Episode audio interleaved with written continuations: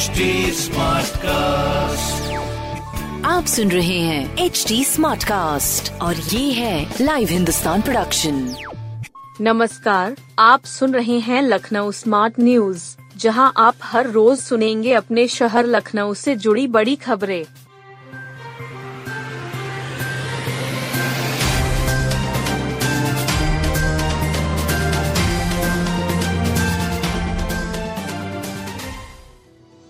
Lucknow investors summit शुरू, पचास हज़ार करोड़ निवेश की उम्मीद।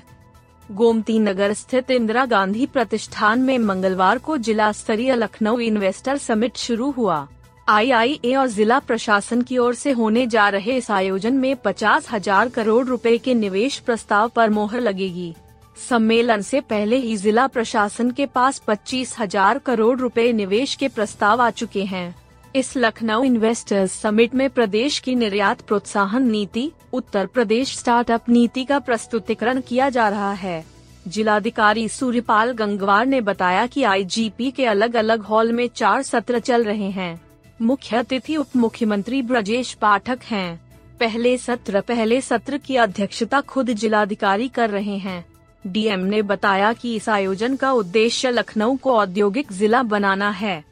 यहाँ पर नव उद्यमियों की फ़र्स्ट जनरेशन पर फोकस किया जा रहा है। फाइनल ईयर के इंजीनियरिंग और प्रबंधन के छात्रों को आत्मनिर्भर बनाने के लिए विकल्प देंगे। उनको स्टार्टअप इंडिया के बारे में बताया जाएगा। फंडिंग के लिए मदद की जाएगी। नवयुवकों के लिए बहुत बड़ा प्लेटफॉर्म होगा। ज़रूरी नहीं कि बड़ा निवेश हो। मिनिस्ट्री ऑफ़ कारपोरेट अफेयर की वेबसाइट पर रजिस्ट्रेशन 15 लाख तक की सीमा में कोई फ़ीस नहीं ली जाती है। ऐसे में कंपनी बनाकर नई शुरुआत कर सकते हैं। बिज़नेस आइडिया के लिए सरकार की नीतियाँ और योजनाओं का अध्ययन कर सकते हैं। इंटेट रजिस्टर कर साइन करने वालों को बहुत सी छूट और सुविधाएँ मिलेंगी। राजस्व की धारा अस्सी के तहत भू परिवर्तन दो दिन में हो जाएगा। नक्शा पास कराने के लिए चेक लिस्ट बताएँगे। जो कमियाँ होंगी उनको दूर करने में मदद करेंगे। अस्पतालों के लिए एक रुपए के सिक्के बन रहे मुसीबत।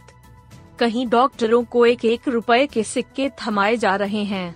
कहीं कर्मचारी चाय पान की दुकानों में सिक्के खपा रहे हैं। सरकारी अस्पतालों ने पंजीकरण से जमा होने वाले एक एक रुपए के सिक्कों को नोट में बदलने के तरकीब निकाल रखी है। इसके बावजूद कर्मचारियों को बड़े पैमाने पर इकट्ठा होने वाले सिक्कों को बैंक में जमा करने में जद्दोजहद करनी पड़ रही है। इसमें अस्पताल व बैंक कर्मचारियों का काफ़ी समय खर्च हो रहा है। सरकारी अस्पतालों में एक रुपए के पर्चे पर मरीजों को इलाज मुहैया कराया जा रहा है। बलरामपुर, सिविल झलकारी बाई डफरिन लोक बंधु रानी लक्ष्मीबाई समेत दूसरे सरकारी अस्पतालों में 16 से सत्रह हज़ार मरीज़ रोज आ रहे हैं। एक रुपए जमा करने के बाद मरीज़ का पर्चा बनता है। अस्पतालों में रोज़ाना हज़ारों की संख्या में एक रुपए के सिक्के जमा किए जा रहे हैं इन सिक्कों का हिसाब किताब रखना, फिर बैंकों में जमा करने में अड़चन आ रही है कई बैंक सिक्कों को जमा करने में आनाकानी कर रहे हैं सिक्कों की मुसीबत से बचने के लिए अस्पतालों ने सुविधानुसार तरकीबें निकाली हैं। बलरामपुर अस्पताल में हर माह प्रत्येक डॉक्टर को कम से कम पाँच सौ रूपए के चिल्लर लेने को मजबूर हैं।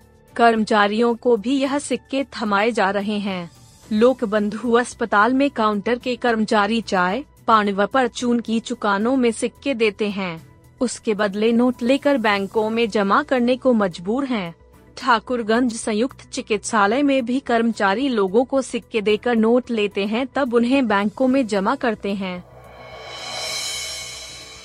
अपनों को किडनी दान देने वालों में महिलाएँ सबसे आगे।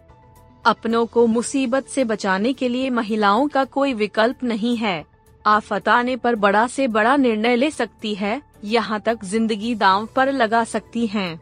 खुद की परवाह किए बगैर किडनी, लिवर जैसे अंग दान करने को आसानी से तैयार हो जाती हैं। पीजीआई के ताज़ा आंकड़े बताते हैं कि गुर्दा दान करने में छियासी फ़ीसदी हिस्सेदारी महिलाओं की है पीजीआई ने अब तक हुए 100 गुर्दा प्रत्यारोपण के आधार पर रिपोर्ट तैयार की है। पीजीआई अस्पताल प्रशासन विभाग के प्रमुख डॉक्टर राजेश हर्षवर्धन के निर्देशन में डॉक्टर रश्मि ने यह शोध किया है। यह रिपोर्ट यूपी समेत बिहार व दूसरे राज्यों के 100 मरीजों पर तैयार की है। इनका प्रत्यारोपण पीजीआई में हुआ है। डॉक्टर हर्षवर्धन ने बताया कि यह शोध मरीजों को गुर्दा देने वाले परिवार के सदस्यों और इलाज पर हुए खर्च पर किया गया है। डॉक्टर रश्मि ने बताया कि कुल एक सौ मरीजों का अध्ययन चौंकाने वाला है। जब उनके रिश्तों की पड़ताल की गई तो पता चला कि इनमें से छियासी फ़ीसदी को तो महिलाओं ने ही गुर्दा दान किया है। इनमें से अट्ठावन को पत्नियों, बाईस को माँ, चार को बहन तथा दो को दादी ने गुर्दा दान किया। छह महिलाओं को उनके पति, आठ को बेटे, भाई व अन्य ने किडनी दान की पीजीआई के नेफ्रोलॉजी विभाग के प्रमुख डॉक्टर नारायण प्रसाद बताते हैं कि गुर्दा देने के लिए पुरुषों की तुलना में महिलाएँ जल्द तैयार हो जाती हैं। परिवार के पालने की ज़िम्मेदारी, नौकरी व दूसरी वजहों से पुरुष पीछे हट जाते हैं संस्थान में करीब 80 फ़ीसदी डोनर महिलाएँ होती हैं। इनमें पत्नी और माँ की संख्या सबसे अधिक होती है टीडीएस रिटर्न या स्टेटमेंट दाखिल करते समय रखें सावधानी। टीडीएस रिटर्न या स्टेटमेंट दाखिल करते समय सावधानी ज़रूरी है। अलग अलग पेशे से जुड़े लोग क्या ध्यान रखें यह आयकर के अधिकारियों ने सेमिनार में बताया। निराला नगर में आयोजित रेगनेंट होटल में आयकर विभाग की ओर से स्रोत पर आयकर कटौती विषय के बारे में विस्तार से बताया गया। संयुक्त आयकर आयुक्त टी आदिता सिंह ने ब्याज, फ़ीस अभियोजन के बारे में जानकारी दी। यह भी बताया कि दायित्वों को निभाकर कैसे किसी अप्रिय स्थिति से बचा जा सकता है। संयुक्त आयकर आयुक्त ने बताया कि एक ही कंपनी में कर्मचारियों पर अलग नियम लागू हो सकते हैं। जैसे नियमित कर्मचारी कॉन्टैक्ट या कभी कभी सेवाएँ देने वाले। इसलिए नियमों को जानना भी ज़रूरी है। अब इस तरह के सेमिनार से जागरूकता आ रही है। टीडीएस सेमिनार में बताई गई आयकर की धाराओं के बारे में लोग खुद इंटरनेट से विस्तार में जानकारी हासिल करने लगे हैं।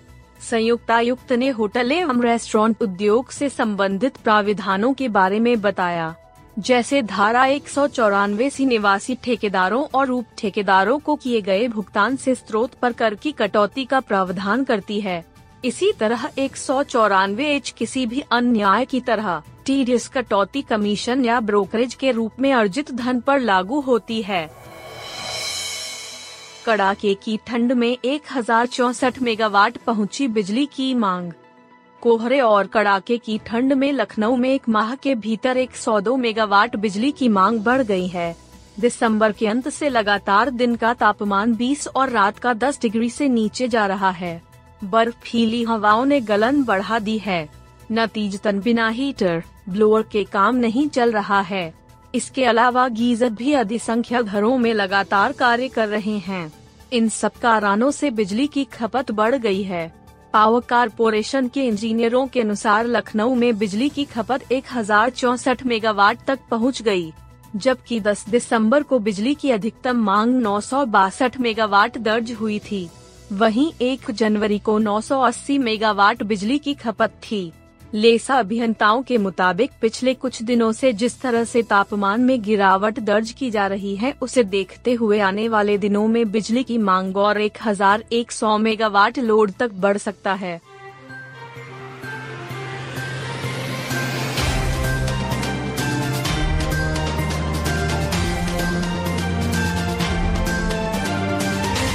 आप सुन रहे थे लखनऊ स्मार्ट न्यूज़, जो की लाइव हिंदुस्तान की प्रस्तुति है। इस पॉडकास्ट पर अपडेटेड रहने के लिए आप हमें फेसबुक इंस्टाग्राम ट्विटर और यूट्यूब पर फॉलो कर सकते हैं।